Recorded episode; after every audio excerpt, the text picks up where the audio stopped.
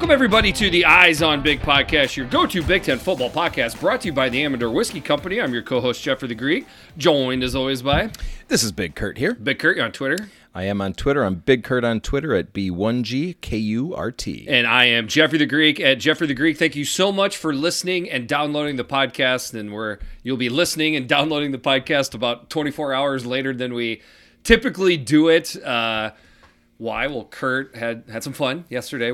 We're allowed to do that. Now, the question I would have so Yeah. so the the reason of the delay was that you went to the Packers football game yesterday. Yearly pilgrimage to Yep, Green Bay. To. Green Bay. Um, my question, and a couple other people had the question once they knew why the podcast was uh, delayed, because I had a couple people text and DM Yeah. like, "Hey, what's the deal? What's the deal?" And I'm like, "Hey, uh, uh, Kurt was at the Packers game, and a couple different times it came up. Do you think Kurt would have gone to the Packers game if he knew they were wearing those uniforms? So you know it's interesting. I, I don't mind those uniforms. Really? They're they're fine. I, they're not as good as the regular uniforms. But the game I went to last year was the game that they wore those uniforms to. Really? Yeah. Uh, By complete complete coincidence, both times. Well, I think it so we went to see him play Washington last year, New York this year. So I think they probably because they're the Packers and they have so much tradition, they try to do it when they're playing a team that's not in division. Probably Okay. is my guess. Okay. So, Yeah. uh, by the way, the game was awful. Yeah, I was, I was gonna say, did they look as bad last Oh, year they- in those uniforms as they did yesterday? No, that last year they won easily. They looked so bad yesterday. We were trying to remember the last time. I mean, I've been going to games since I was 12 years old. Yeah. So 1987 was my first Packers game. So been going every year since then, and we couldn't remember off the top of our heads a worse Packers game that we went to anyway. You know, I've probably been to, you know, several dozen, Yeah. maybe maybe 50 games in that time span. And they all laughed because I brought up one. I'm like, I remember when Blair Kiel was the quarterback one game, and they're like, I, I don't even remember Who that. Yeah, That snickering you heard was Vikings, Lions, and Bears fans not feeling at all sorry for you. right Yeah. now. No, normally it's a blast. They almost always win when we go. They usually look good. You're usually nitpicking, complaining about, oh, the damn running game just can't get the running game going. But it, it just everything went went badly. To to uh, I obviously don't follow the NFL quite as much, not nearly as much as college and, and the Big Ten, obviously. Um, but it seems to me that one of the biggest issues with the Packers is their wide receiver group.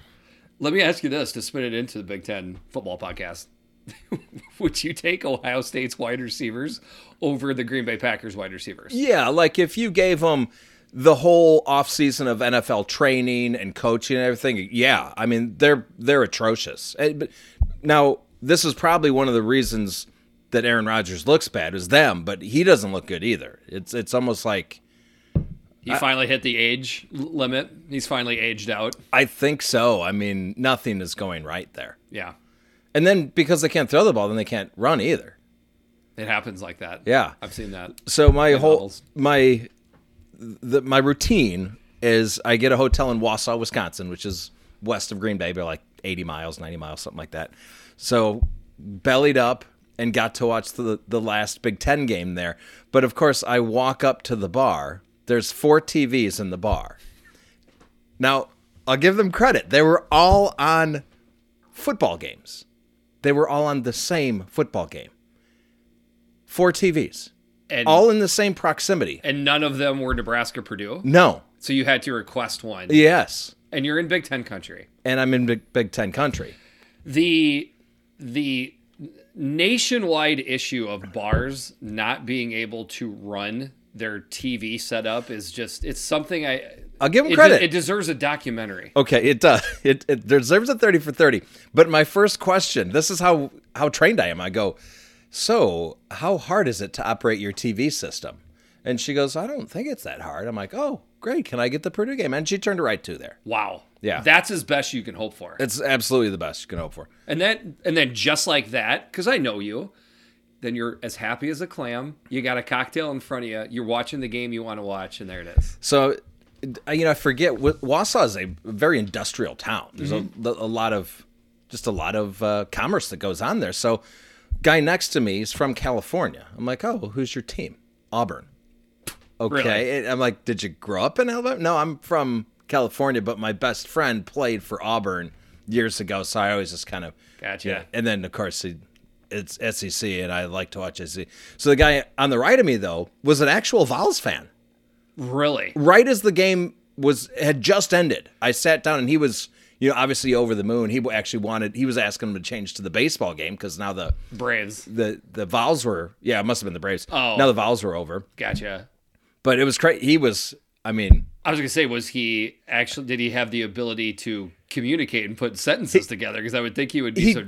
probably didn't fall into your typical Vols fan, you know, bucket. I, it, it seemed a little different. Okay, can I really quick? I don't want to. I don't want to hijack the podcast on this topic. The friends that I was with on Saturday night, and we were watching the games. The friend I was with, a, a, a good friend of mine, he said he was just so happy for Tennessee, and I'm like, well, I'm happy Alabama lost. He's like, what do you mean?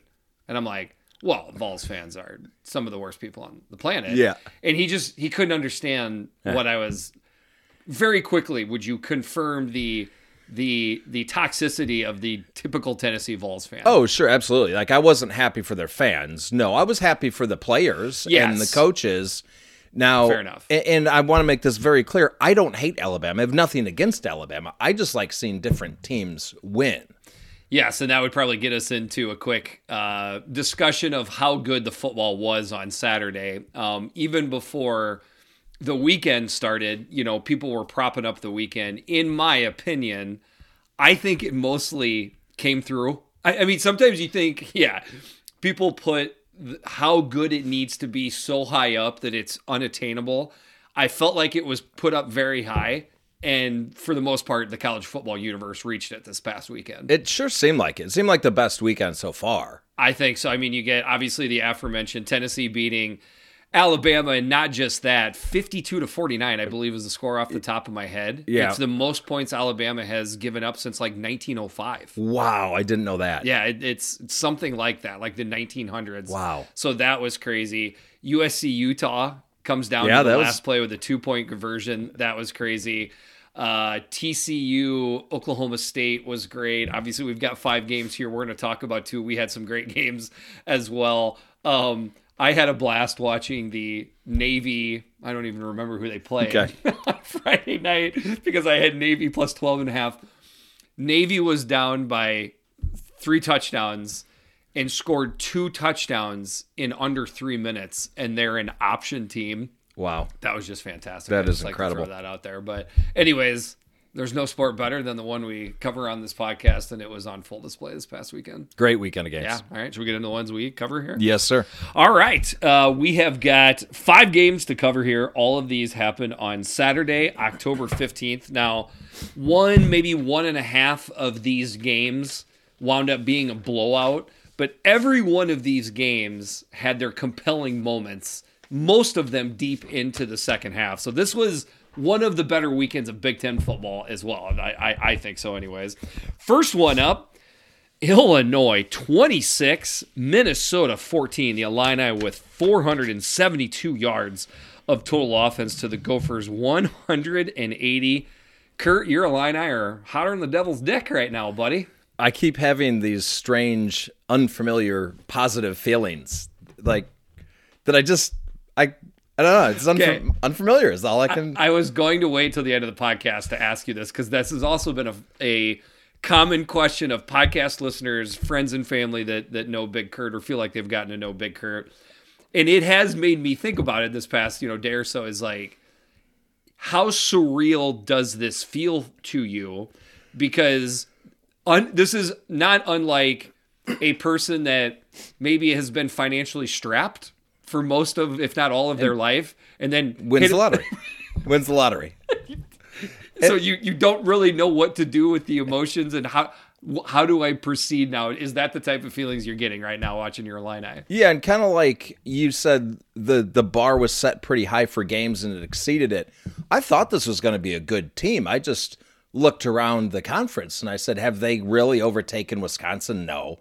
Have they overtaken Iowa, Minnesota, Purdue? There's no way they've overtaken those teams so far. So I thought they would compete in all these games. I thought they'd be good games. I thought they'd lose most of them, but win some. You know, and then they they come across Wisconsin. You're like, okay, probably lose Wisconsin, but then you win, and it's like, well, okay, but they're not gonna they're gonna have a letdown after Wisconsin, right? And then they beat Iowa. Well, then they can't win th- against three good programs in a row. Are you kidding? And then they, then and by the way, Minnesota the best team they played so far, and that's it was their best game. Yes. So, So that's they, what they I just was. keep continually. That's what I was gonna say. Is um, you know, fans have a romanticized version of their team three, four years down the road. Like y- your team has a good year, like like using Minnesota fans. They probably forget in 2019 there was some squeakers that year. They just remember right. all the wins. Yeah. You know. Right now, you're still in the moment with Illinois, which is this. Uh, the first game of the year was, you know, a Wyoming team that was like reeling. You, you kind of handled them.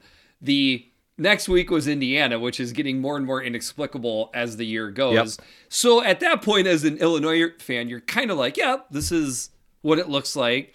Virginia was maybe the first time where you're like, ooh, yeah, okay, Probably. spicy, you know.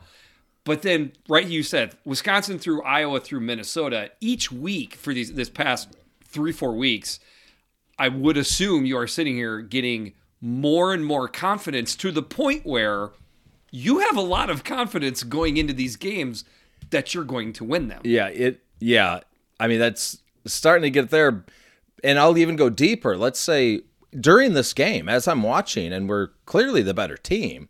You know, it was still close. In fact, Minnesota took the lead. Remember at one point, 14-13. The only time I really held my breath was every time Mo Ibrahim touched the ball. Right. As long as the ball wasn't in his hands, I always felt good. I felt uh, we'll we'll stop if they're dropping back to pass. We're going to stop them. Yeah. Well, But- we can. Yep. But and that's what a difference maker Mo is. I Yes. if it was, and I like Trayson Potts, but if it was Trey Potts carrying the ball, it wouldn't have been. No, it would have it would have been a poor football game, is what it would Yeah. have been. A um, couple things to point out. You brought up beating in succession, by the way, Wisconsin, Iowa, and Minnesota. The first time since 1983, they gave a bunch of things that were hot and cool in 1983. I think Beetle was 13 years old or something. Well, it was like every breath you take was the number one every breath you take record. Yep. creepy song. Call it. Um, uh, the other thing too is, you know, th- this is me putting a disclaimer on my prediction. You know, this is probably cheesy, but I was really convinced that touchdown Tommy DeVito was not going to play. That's I did well. I, I don't know. I guess I was on the fence with him, but there was a bunch of major injuries, and Right. every one of them ended up playing. they so not only did they all play they played great Oh my We're- gosh, they- if, if we're like the the two offensive weapons that we're talk, talking about tommy devito and juice point oh they were two of the top four performing players offensive players in this game with chase brown and mo ibrahim being the other two. They weren't rumored to be out of the game. I mean i think everybody assumed they were going to be but point i'm trying to make is when th- two when 50% of the top four players in the game you didn't think were going to play not only play but play great it completely changed the complexity of this game Absolutely. And just speaking of offensively, there's a, yet another area where they just keep overachieving what what I think they're even capable of. I think I'm at a point where I, this is a really good offense. I think. it's and and everybody and I said that to you we talked really br- briefly offline earlier th- today and I said you know everybody's talking about Illinois' defense and I get it but people need to start recognizing the offense is pretty good too I- I, I mean we know we've got a good running back this is this is a guy that's in the Heisman talk uh, Yeah. right now As well, he should. He's be. in the plausible Heisman talk. It's not like Tommy DeVito is not doing things. In fact, Tommy DeVito was the man that made the difference in this game on Saturday. he was dropping some dimes. I still think that pass that he threw to Brian Hightower, where Hightower kind of had to look over one shoulder, then over the other shoulder, and I just haven't seen a connection like that at Illinois. Uh, maybe Brandon Lloyd, like he could he could go track a ball Right. like that and go get it. But I just haven't seen quarterback But to not, wide. paired, but not paired with a wide receiver Right. in a rushing attack. well, that's true. Not paired with the rushing attack. Touchdown Tommy, 25 and 32, 252 yards, one touchdown only, but no pick. Um, Chase Brown did Chase Brown things. I mean, 41 carries for 180 yards. I don't know if you saw this. Chase Brown had more touches himself than the entire Minnesota offense. Okay, so that's that brings us over to Minnesota now. that's what Minnesota does to teams normally. It's one of the things I always preach about how great PJ is at controlling the cl- the clock, holding on to the ball, having time of possession. It's not that unusual to see them have a 40 minute to 20 minute uh, ratio. That's what Illinois did to Minnesota. For it, they were over 40 minutes of possession. Insane. It's not. I mean, you don't the, do that to a PJ team. The the quarterback stats in this game. The quarterback stats for for Minnesota: six of 18 for 38 yards, zero touchdowns, three picks. We obviously have to mention that Tanner Morgan went out of the game. Um, Punchgate, by the way, is going on on Twitter. So, for people that don't know, do you, can you name the Illinois defender? Gabe Jacas is okay. his name. He came in to punch the ball out, and let's be honest, Tanner Morgan's head got in the way. Yeah, and I mean, there's no I, way. I can't believe it didn't bust his hand. That's what I, I kept looking for him. Like he must be out of the game because he, he has to have a broken hand, and so, he he was he didn't he never came out of the game. So, and in case people don't know what we're talking about, that unfortunately knocked Tanner Morgan out of the game. He was concussed on that play. I don't know how that's possible. I it it is an odd play. So first of all, I'm going to say it so you don't have to. That was not a purposeful punch to the head. I, it couldn't you, have been. Who would do that? Even do that? Like who would? Well, but who in the right mind would want to do that? Okay, so it, anybody suggesting that, I'm sorry, but you're probably a Gopher fan that is angry at the universe right now. So it, it, yeah.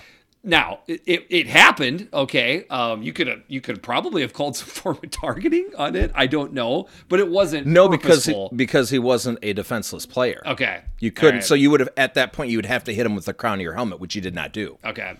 Um, because we're recording later, um, it seems to be mostly good news with Tanner Morgan.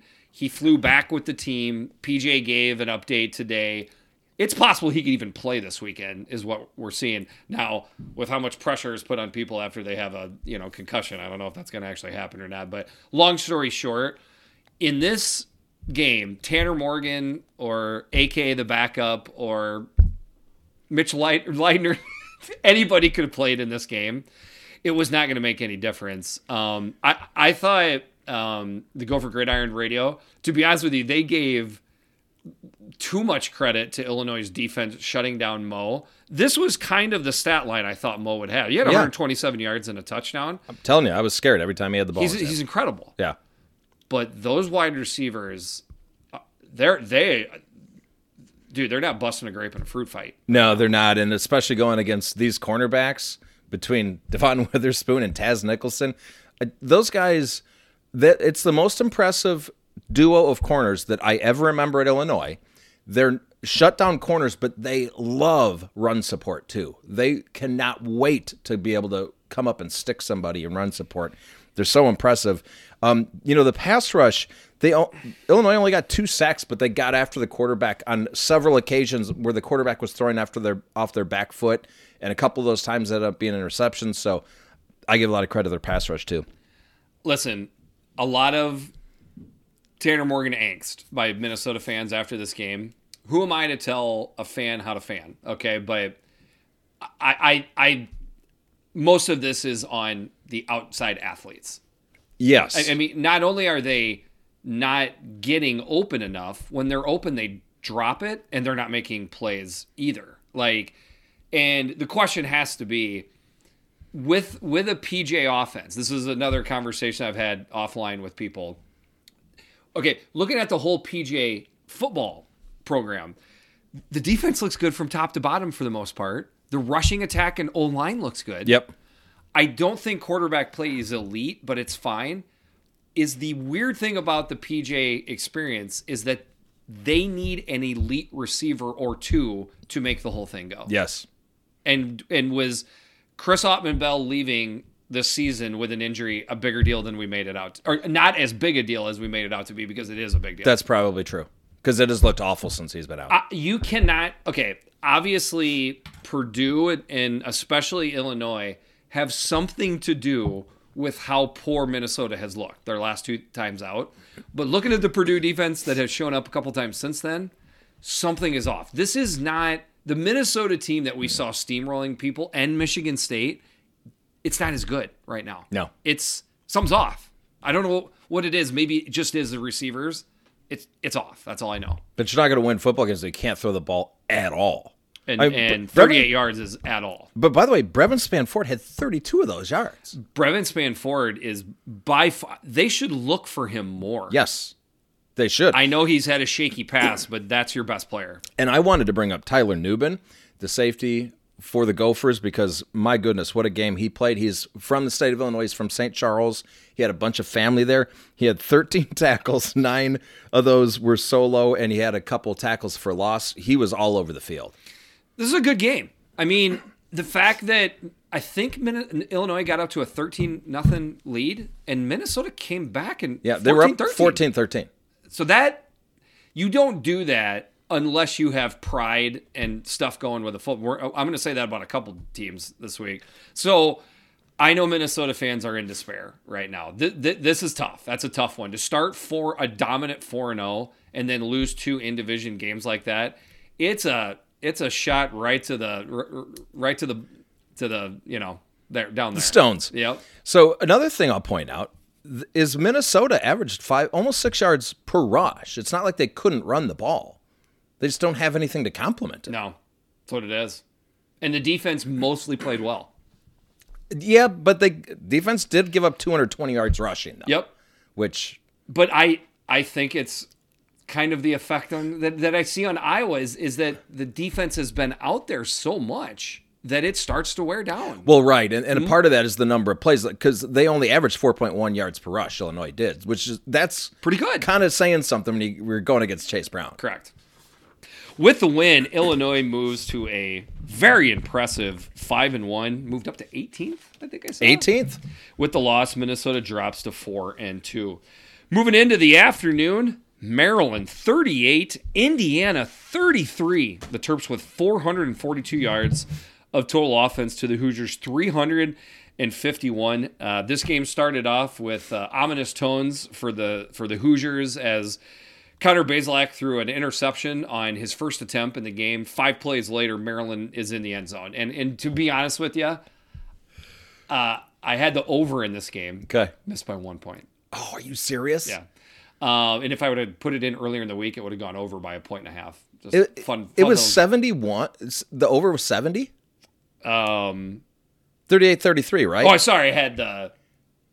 Let me check check that again. Anyways, Okay. long story short, I, thought this game was going to be over, like I pretty quickly. I didn't like think- I, I was nervous that Indiana wasn't going to respond well to that. Then Yeah. they were down fourteen to three. There was two or three times in this game where I thought, "Uh oh, Maryland's going to run away with it." I j- I know Indiana lost the game and they're at home. I'm just saying, I felt like Indiana showed out well to battle back and stay in this game the whole time. Oh, no doubt. In fact, I listened to your preview episode, and you both kind of didn't predict a blowout. I think I would have predicted a Maryland blowout here, Yeah, and that's not what we got. By the way, Connor Bazelak, his first attempt of the second half, also an interception. So Locks gets a touchdown on the first possession of the first half, first possession of the second half too. That's what gotta, he does. Got to figure out a way to gamble on that. Uh, you have to, right? Yeah, yeah. First, first, So- first drive touchdown over. I don't know what it is. Maybe there's got to be something like um. I don't know, maybe like a first half total points total because There is. They pretty well, I know, but I'm saying maybe there's a trend there because you're getting a touchdown right out of the gate almost every game. It's got to go over. It pushes you over most of the time. I think so. Yeah, in a half. Uh, Leah Tagovailoa, 25 of 39, 270 yards, two touchdowns, no picks, but he went out of the game. Injury, and it is, Does it not sound good? it does not sound good. Damn it! It is sounding like season ending knee. oh, it that's has not been confirmed yet. I, I checked a couple hours ago. But Billy Edwards Jr. yeah, comes in and with his legs wins the game. Yep. pretty much. Yep, 0 for 3, throwing the ball. But he came in versus Michigan and looked really good. Honestly, my thought process is Leah is is better than the backup, okay? Obviously. But Locks will design plays and with the talent around him, I think Maryland will be just fine moving forward. However, it is a loss. If if It's a loss. It, if it appears that, that There's there's going to be a drop out. off. Yeah. Um, seven players with two catches or more. It happens every single week. Roman Hemby, 107 yards, 6.3 yard average. They rushed for 172 yards. The Maryland defense forced three sacks and eight TFLs. So overall, if you looked at those stats, I would have thought that Maryland walked away from it. But then you switch it back to the other side. Connor Bazelak, 292 yards, three touchdowns. Like, I don't know.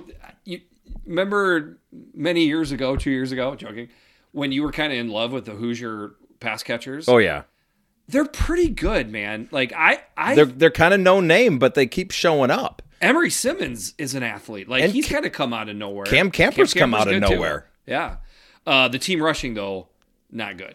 Yeah, so you had mentioned the how Maryland was getting behind the line of scrimmage, but then they Indiana also cannot run the ball. This is why their offensive lineman or line coach got fired. It's not looking any better. What? Yeah. What are you looking at? Me for? No, no, no, no. Go for it. Okay, Sorry. I'm just saying it's a bad offensive No, line. It- so the the all they this is all they have is to drop back Yes. and let Connor Bazelak sling the football. There you go. I, I figured you were going to complete that. That's where I was going to say is, I there are there are upset Hoosier fans because they've lost four in a row. Right. This is what happens when your team loses four in a row. Your fan base starts getting apathetic and angry. Okay. With that being said, I see positives here in that Connor Bazelak and the passing attack and the overall dis- play design Yeah, they are getting as many points on the board as you could expect for an offensive line and rushing attack that is struggling the way it is. yeah. I mean, so it's not all doom and gloom. It's just that the wins aren't aren't there right now. well, and the other thing is they know they can't trust their defense fully, so you just got to drop back and sling it. Correct. It's not translating to wins, but I think they're doing. I think they're going about it the right way. They're doing whatever they can to actually win games as opposed to maybe just keeping them close or Yeah. something like that, which they did here too. so again, nine penalties. Yeah. for for Maryland. there wasn't any egregious call the Big Ten and scream at him penalties that I could see, but it's a lot of penalties again. Not as many as Alabama though. I, yeah? I did. Yeah, um, I'm just. I don't know. I'm starting to think that there is a little bit of a conspiracy against Locks. Like, has it has it moved away from the Huskers and on to the Terps? Maybe has the I- stink trans transferred? I tell you what, I guarantee there's a lot of athletic directors and, and sage old coaches that would point at locks in this situation and say, this is why we don't we don't talk poorly about the officials out in public. Yeah, Because this isn't again, you don't need Charlie Day strings up on the wall to be able to draw this line between what Locke's comments are and what's what's been happening. Yep. So with the win, Maryland moves to five and two, not ranked. Um, they're going to have a chance to very emphatically move to six and two soon here. So one would think they would be ranked a week from now, but we'll see. With the loss, the Hoosiers drop to three and four. Next game up was this our game of the day. This was a two overtime game. Michigan State 34, Wisconsin 28. Sparty with 389 yards of total offense to the Badgers 283. This was Michigan State's first win over a Power Five team this year. wow. Both of the wins before were against Group of Five teams. God, I hadn't even put that together. Yep. That's something. Um, and then the other thing I would point out is, I mean, Wisconsin had the lead most of this game. I felt like they had two or three different times where they could provide somewhat of a knockout punch, and they just could not do it. And then at the end, Sparty did what they had to do to, to push it into overtime. Yep. And then they just ran away with it in overtime. So I had the pleasure of listening to this game Okay. on the radio whilst driving through the state of It's, a fun, Wisconsin. it's a fun way to take in a football game. it is a great way to take in a football game. Um, so that starting with Michigan State, Payton Thorne, a little bit of an up and down year, um, but I thought he looked really good. Um, he made plays in this game: twenty-one to twenty-eight, two hundred sixty-five yards, two touchdowns.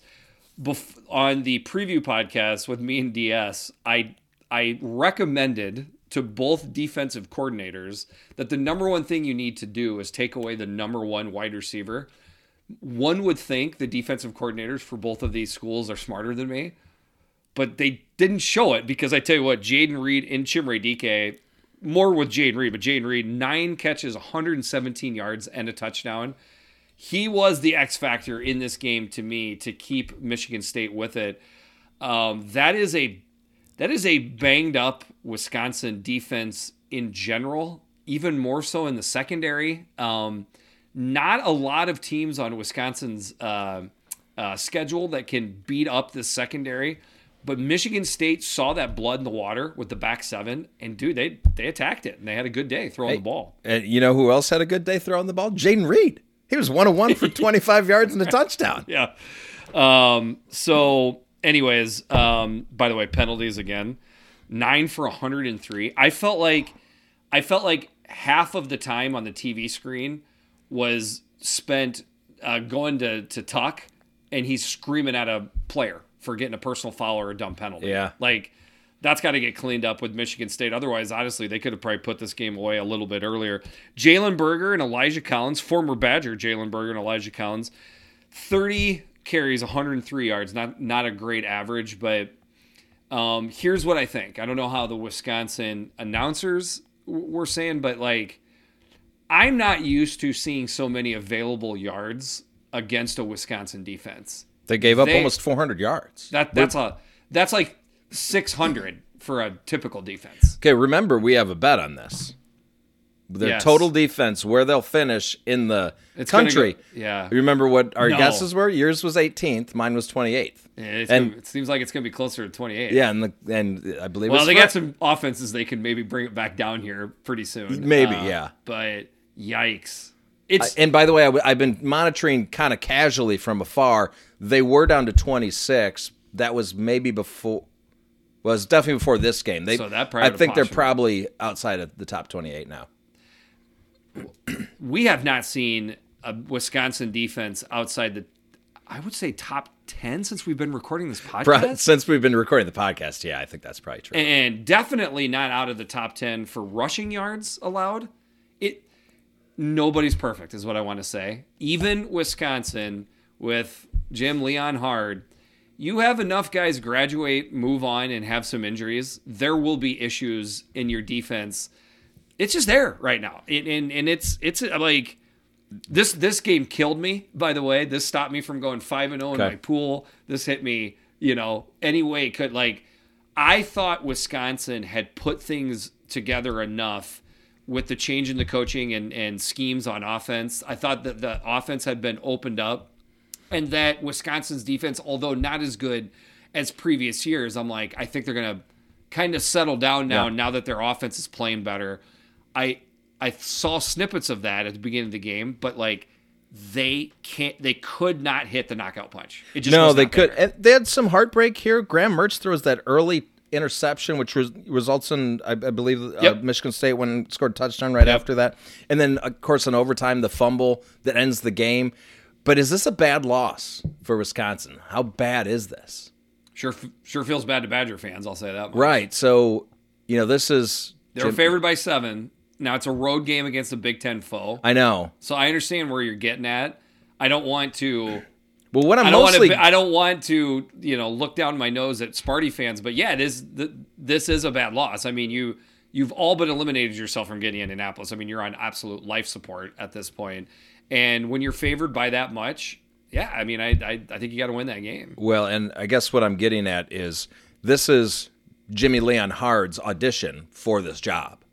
It's not a great way to start. Yeah, I don't think anybody was expecting Jimmy to make it to Indianapolis where he took over, so to speak. But um, you got to make a bowl, right? Got to make a bowl, right? Yeah, It, and it's just not super badgery right now either. it- it is. It's not Badgery at all. No. Um, and I'm not saying Wisconsin can't make a bowl. They can definitely make a bowl. they can make what bowl. I'm saying Yeah. is, if they don't make a Oh, bowl, man. you will look back at this game and say this was one of the major reasons they didn't get there. I mean, probably something we saved for the offseason, but what what do you do? They wanted Jimmy Leonhard, and what if he just it doesn't look good? What do you do? I don't know. It, it's a great question. And there's they should want him. And speaking of uh, two receivers, I mean, again, because we're recording late, two receivers have left the program. I think we're up to three guys now that have left. Uh, Jimmy Leonhard is going hard and basically saying, "Are you in or you're out? If you're out, get out." I mean, he's laying down the law right now. There must be things he saw even from his defensive coordinator position, you know, throughout the last couple years. So Yeah, he had an offensive lineman. Yep. But he specifically came out and said, "Oh no, no, no, he didn't leave. We, we told him we told to him leave. to leave. Yeah, and he wanted to be clear about that. So that's one offensive line, two wide receivers that Yeah. have left. So something to keep an eye on. And I'm not saying it's bad, by the way. Sometimes you do need No, to you- get rid of the bad apples. Correct. So A- I'm not saying it. I'm just time, saying it's something to keep an eye on. With the win, Sparty moves to three and four. With the loss, Wisconsin drops to three and four. The Eyes on Big podcast is sponsored by the Amador Whiskey Company. Our unique process takes the highest quality Kentucky bourbon and finishes in California wine barrels. This double barrel aging technique creates unique characteristics in each barrel that produce one of a kind whiskeys. Amador is made to be sip neat or is perfect for classic bourbon cocktails. Just like your favorite go to Big Ten football podcast, Amador is the go to whiskey this football season. Don't forget to hashtag ask for Amador and check out our new website and finder option so you can see where to find Amador at www.amadorwhiskeyco.com. Amador Whiskey, born in Kentucky, raised in California, moving into the evening. Maybe this was the game of the day. Purdue 43, Nebraska 37. The Boilermakers with 608 yards of total offense to the Huskers 476. If this game was a late 90s naughty video, it would be called Wide Receivers Gone Wild. Okay, so you you guys had a great little topic, like a mini topic you talked about on the preview pod, where doesn't it always seem like the later you go in the day, the more scoring there is, and it does, and, that, and maybe that has to do with who's playing at those times because you know you look traditionally the West teams throw the ball a little more and they're playing later on in the day, so maybe that has something to do with it. But as I'm watching this game, all I can think of is the old wacky whack eh, from like the 80s and 90s, right? BYU Yes. throwing it all over the place. Yes. Seems like that. I felt like I was watching a WAC game. I thought you were going to say, or the 20 year old sitting across the table pounding shots. They they pounded him early and they pounded him late into the evening. Oh. and they just was- kept they they just kept drinking, man. And there was a lot of stupid shit happening. I mean, this was fun. Um, it was a it was an incredibly fun game. It game. was a fun game. Um, I I don't know about you, but I felt like Purdue was in control of this game. Yeah. but they could have lost. Okay, what I was gonna say is I felt like they were in control of this game for ninety five percent of the game. Yeah. Until the very end, where I'm like, oh my gosh, Purdue's gonna they're gonna lose this game. I know. Like that was the only time I really thought it. And for people that maybe didn't watch as close as us, um, I mean, P- Purdue kept going up, and then they would the then Nebraska would come back. I Never mean, went at one away. point it was 27 to 10, I believe. I think it was 27 to 13. They kicked a field goal right at the end of the half, or maybe it was 24 to 13. Um, yeah, if you can look that up. Uh, but then, you know, uh, uh, 27-10 at half. 27 13 at half. I'm almost positive it was. No, it says it says ten. Oh, you're right. It, Yeah, it was okay because they kicked a field goal at, at the very end. right the, That's end right. first half. But Yep. then Nebraska scored a touchdown right at the beginning of the second Right, half. right. Now it was 27 to 20. Purdue scored again. Um, but they again, were, they I were always a step behind. They were always a step behind. But then all of a sudden you realize Purdue went for it on fourth and one. If they didn't get that, dude, Nebraska's going down to win that game because Uh, absolutely. The Purdue was not stopping them at that no the way that both defenses were playing. Whoever Yeah. had the ball was going to win. So right? like I felt like the better team won the game. I think so. But and but then there are just some crazy stats with this. Do you have the first down totals for these two? teams? Yeah, it's 38. I wanted to point this out for Purdue. 38. I've never even heard of that in a game. Well, look up the Georgia Southern one because I think it was almost as much. Was it really? But then Nebraska only had 15 first downs. That is more than double the first down. So first downs probably. I mean, by the way, Kurt and I realize that total yardage is not the best and number one way to see who's definitely winning the game. You know, I understand that. With that being said, it's a it's a decent you know, kind of sign. First downs probably even more so. When you have more than double first downs than you, the other team, that typically works better for you, or at least to the point where you're not eking out a win. But the problem was was Purdue just gave up massive plays in this game. like every time you turned around. Trey Palmer was running not just like down the field. There's no Purdue No, running- in the in the screen running free, unmolested down the field. like at some point, I feel that you have to adjust your defense in some capacity to stop the best offensive player that Nebraska has There's- for running down the field. Who was the the Gophers fan that that told me that the Gophers need to play the cover their best guy defense? Yes, yes. they need to play the cover their best guy defense. And here, here's another crazy thing. If you look right over the last two or three weeks here, okay, one of the best bets was taking whomever Nebraska was playing Mm-hmm. and the under, and whomever Purdue was playing in the under. Yeah. They have been going under these two teams. Okay. So naturally, you put them on the same field and they explode for course. 80 some points in 80. the game. 80 points. 80, points in the game. Um, Aidan O'Connell, 35 of 54, 391 yards, four touchdowns and a pick. The pick came on the first drive. So he played Wow. excellent football Flawless after that. after that. Another thing you got to point out here I mean, Devin Mockobee, dude, crazy legs. Well, they found something with him. I the the here is your running back. Thirty carries for 178. First of all, 30 carries. Just stop there. A Purdue running back had 30 carries. That's a great point. and but they still had 54 passing attempts. It's not like they went with a suddenly a running attack. Which, yeah, which is, did we say this already? The first downs is what we did. The Yeah. total plays in this game. It's ridiculous. 101 to, what is it? I thought I had it written down. Um, I it, it was it was Oh, more than double. Yeah, I it think was it was more- like 101 to It's 50. 52. Okay, 52 for Nebraska. I think it was 101. and then let's see 50 101. You're right, 101. So to 52. almost doubled them up Almost there. double. And again, this was a great game right to the end. Insane. Oh, Um, how about time of possession? Almost 43 minutes for Purdue. And again, that just points to Nebraska was hitting the big plays. Yeah. Yeah. Um, so obviously Trey Palmer, school record, seven catches, not the catches, 237 yards. Also, one carry for 60 yards. Not a touchdown though. Not a touchdown. 297 yards of total offense out of Trey Palmer. I mean, Mickey Joseph is ga- gaining traction with Nebraska fans more and more for him being a permanent part of the football program. One thing you can point out is him bringing Trey Palmer in. Where would this Nebraska offense be without Trey Palmer? Yeah. It, He is by far their best offensive weapon. absolutely. Um, by the way, poor Anthony Grant. Um, like this, a quick side rant, but like, don't tell me schemes don't matter. Okay, I know Nebraska has lost a few linemen up front. Okay, on the offense, but this is the same Anthony Grant at the beginning of the year, He looked like a beast. and he's hardly he's hardly doing a thing. Only 11 right carries for 35 yards did have a touchdown. This is what Cool Whip does to to the rushing attack. Like, the- but geez, you know what I just realized? These two teams have they've traded souls.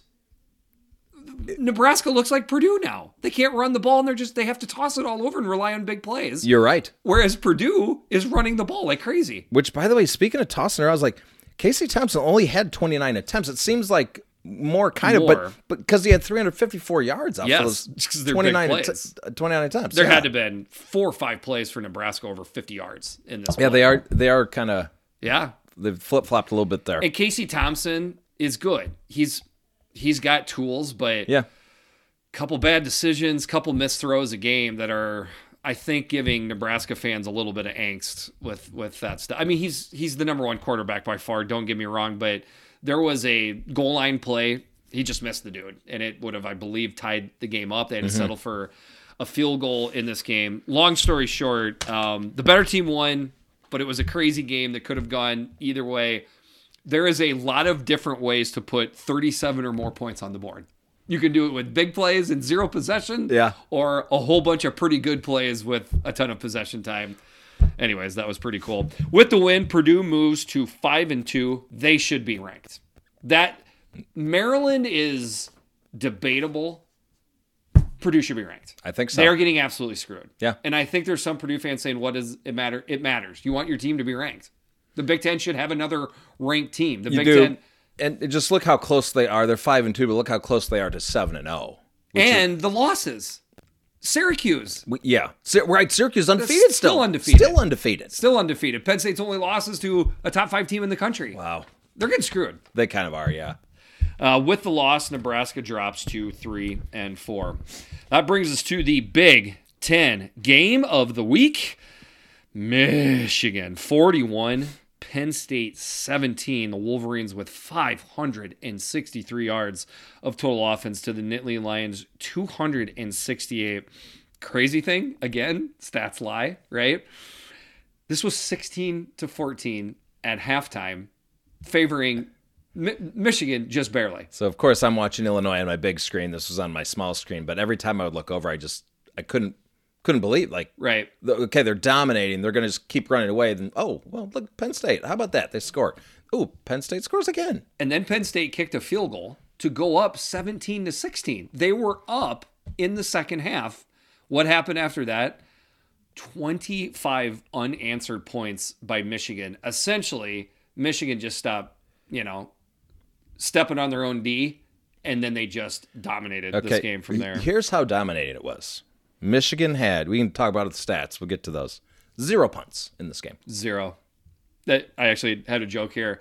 Penn State did a great job shutting down Michigan's punter. Finally, yeah. It's the best thing they did in this game. Uh, by the way, uh, Michigan celebrated the 1997 national championship team by dedicating the tunnel to Lloyd Carr. Then there was a fight in the tunnel between Michigan and Penn State guys. Um, the the the conversation with this game starts and ends with one thing, which is the Michigan rushing attack and these running backs just going to town. Big big runs, but I don't care. 418 yards against Penn State.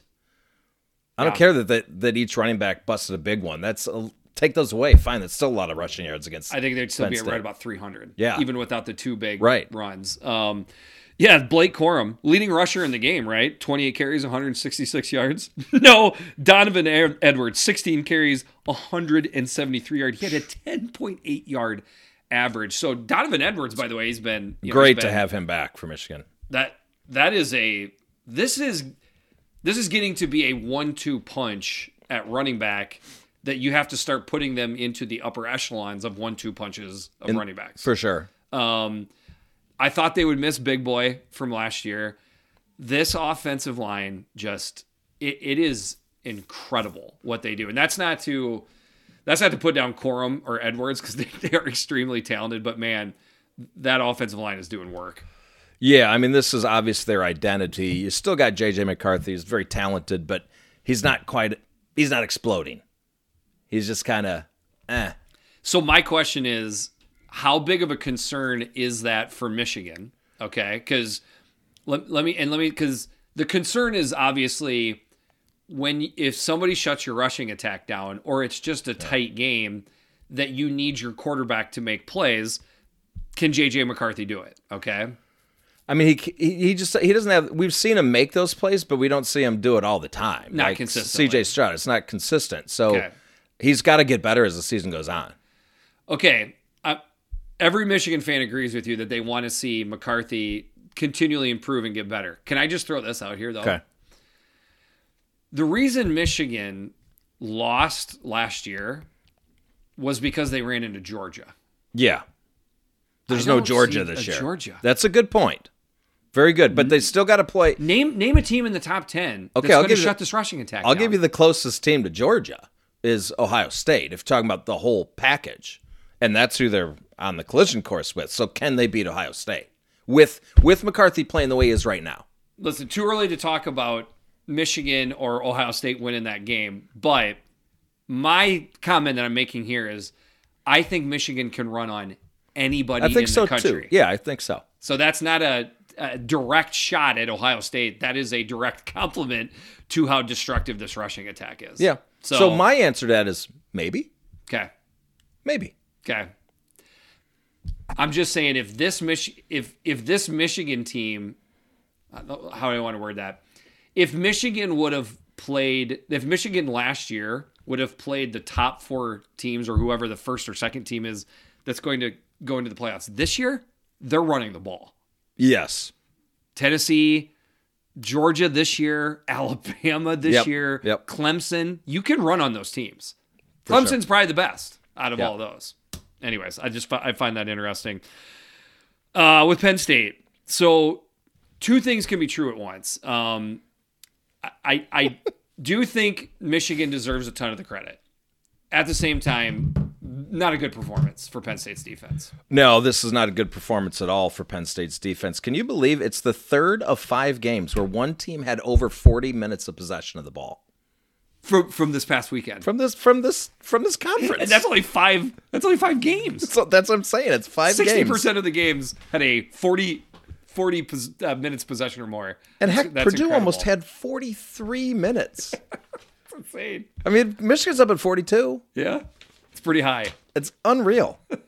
Um, I most of the angst by Penn, but boy, you want to talk about the most angsty fan base currently right now? I think it's Penn State. They should they should be angsty. I mean, I, I don't remember. Well, Yeah. when's the last time they beat a top 10 team? I can't. I saw the stat. I don't remember what it was. I didn't write it down, but it's been it's been a long. I think it's 10 losses in a row. I thought it was what I saw. this Last is where 10 the the angst is spread. It, it depends on what you know time of the day is, whether it's either on Sean Clifford or James Franklin. No, it's on James Franklin. okay. You can't play that many. You can't be Penn State and play that many top 10 teams and not win one of those games. Yeah, that's fair. Um, I I was most I was most surprised by how unathletic the front seven looked versus Michigan, especially at the linebackers. Okay. Um, there was no available tacklers most of the time, Yeah. or the push that was happening from like. Don't get me wrong, Michigan's gonna offensive line's gonna push anybody around. It was it was drastic at times, so that's gotta I I don't know if they'll run. They'll go up against. They, I know they won't go up against a rushing attack. So that's the good news for Penn State fans. They Yeah. got a pretty good one coming into town this weekend. But th- then on the other side of it, I felt like Sean Clifford did everything he could in this game. The stats aren't great. 7 to 19, 120 yards. He had the longest play of the game when he when he made the correct decision and kept it. I really felt like the athletes on the outside and the running backs, they didn't do much to help Sean Clifford out at all. Well, that may be true, but they were coming from behind the whole game. It's not like they could really dedicate themselves to the run. Nick Singleton only had six carries, and uh, Kaytron Allen almost only had six carries on the day apiece. yeah. That's that's not establishing a run game. You had no chance to do that. I felt like this was more of a Kaytron Allen game. They, Yeah. they needed a more physical guy. Uh, but yeah, a 2.4 yard average. By the way, Sean Clifford got dinged up. He went out of the game, so we've got two iffy quarterbacks for both the Penn State and Minnesota game. Well, so there you weekend. go. And then Drew Allar, five of ten for thirty-seven yards. He couldn't do anything. it's so not like he looked ton, tons it- better. it's, it's not like well, you you got to pull Clifford. You know. that's what I'm saying is who am I to tell a fan how to fan? But I just don't think Drew Alar, Aller, whatever you say it, going in would have made any difference. No, it wouldn't have made this- any difference in this game. It would. I would have made a difference. They would have. It would have been a bigger margin Right. of defeat. I think. Um, listening to national pods, I was pleasantly surprised to say that they were they were talking more positively about Michigan than they were negatively about Penn State, That's good. which is the correct take for me. So And one of the things we didn't point out, JJ McCarthy seven carries for fifty-seven yards. yep, he can run it too. Keep doing that. Yes. I like that. I mean, obviously you can't get him hurt. You can't run right. to the point where he get, gets hurt. But I think they need to use that. We kind of called that in the preview pod. Is this the game where they get more aggressive with JJ? I think Okay. they did. My guess is they were going to get more aggressive with JJ, both running and throwing the ball. But by about middle of the third quarter, they're like, you know what I think we're going to do instead? We're just going to run Just it right let's down their throat. just run the ball. Yeah. and that's what they did. By the way, you Khaki Pants deserves a little bit of credit, and Sharon. Some guys are too stubborn, and they try to mix in the passing game, and that's where mistakes happen. I'm just saying, you got to give them credit for running the ball and just sticking with it and going to get in the win Well, it's got to be fun when you know you can rack up 418 yards in the ground. at at a I don't know what that 5.9 yard average, something like that. Uh, no, know. it was a 7.6 yard average on the ground. Hide the women and children, man. Absolutely. With the win, Michigan becomes Michigan and moves to seven and zero. With the loss, Penn State falls to five and one. They are still ranked. By the way, just like that, Michigan after the 2020 season that was so bad, Mm-hmm. they have won 13 of their last 14 Big Ten games. Mm. Mercy. Yeah, with their only loss being Michigan State, and the only loss outside of that being Georgia. Uh, Khaki Pants now five and three versus James Franklin. Wow. so it's pretty close. Okay, five and three. right before Okay. that. Um, weekly Eisman. Uh, first thing I want to do is since we we typically uh, um, do the Eisman for the uh, offensive winner, and just like that, my stat just went away. That's annoying. Um, okay, here we go. So Jacoby Windmon for Michigan State, he won the Defensive Player of the Week for the third time this young season, or kind of middle aged season, I guess you could say.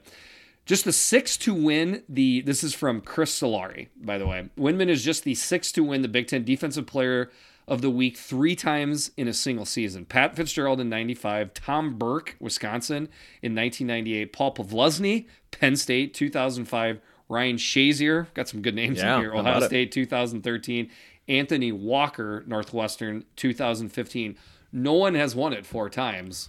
We got half the season to go, roughly. Well, I So- tell you what, he had he had had a couple games there where he he kind of became a little ghosty, a little invisible, and he came. This is his, Boy, when he's there, he's there. Yeah. The Michigan State defense had a couple guys back. It did look better. Yeah. Yesterday, uh, for the weekly Eisman. Okay, we're gonna give a we're gonna give an aggressive shout out to Trey Palmer. yep, Aggressive shout out. and a solid shout out to Chase Brown. Chase Brown looked amazing. Um, Nebraska fans are hella mad that Trey Palmer did not get in the Big Ten Defensive Yep. Player, or excuse me, Big Ten Offensive Player of the Week. It went to a share between Aidan O'Connell Yep. and Chase Brown. A shout out to Shout out. Chase Brown as well. With Chase Or Brown Aiden- and, Aidan O'Connell. Aidan O'Connell. Yep. Kurt and I decided that we just thought it was too amazing to not give it to the entire offensive line and running back room for Michigan. You are racking up 418 yards. That's all you got to say. so we we've got a little bit more freedom. We don't have to pick a player. Yeah, we can do whatever we want. So that's what we're doing. And you know, it sucks for Trey Palmer, but when your team loses, your chances of becoming player of the week get cut in half. So They cut in half or even more, and then also that game wasn't nearly as big as this game with, with two top 10 Two top 10 playing. teams. Yeah. So, So sorry, sorry. Nebraska, but that's just how it is. yep, that's how it is. Anything else? No, sir. I am Jeffrey the Greek. I'm Big Kurt. This has been the Eyes on Big podcast. We'll talk to you soon.